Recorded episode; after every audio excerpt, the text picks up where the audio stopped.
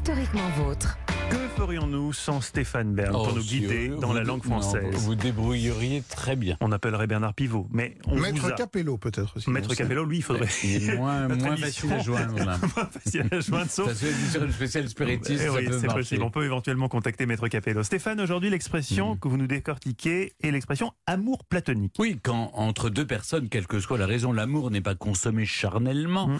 une expression s'impose, on dit que c'est un amour platonique. Mais pourquoi platonique? Alors vous avez donné un peu... euh, Bah, je ne pense pas me tromper, mais logiquement, qui dit platonique dit Platon, le, Mm. le- le grand philosophe grec. Oui, je, je m'incline vraiment, Mathieu, devant votre sens de déduction.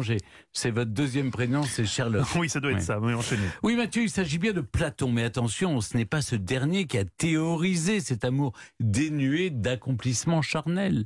Il l'a encore moins encouragé, d'ailleurs. Voilà. En fait, c'est dans le banquet écrit en 380 avant Jésus-Christ que Platon met en scène une discussion entre lui et des convives. Pour la faire courte, Platon trouve qu'un amour charnel est plutôt naturel, qu'il est même nécessaire pour trouver la vérité, alors qu'autour du banquet, on développe des arguments contraires.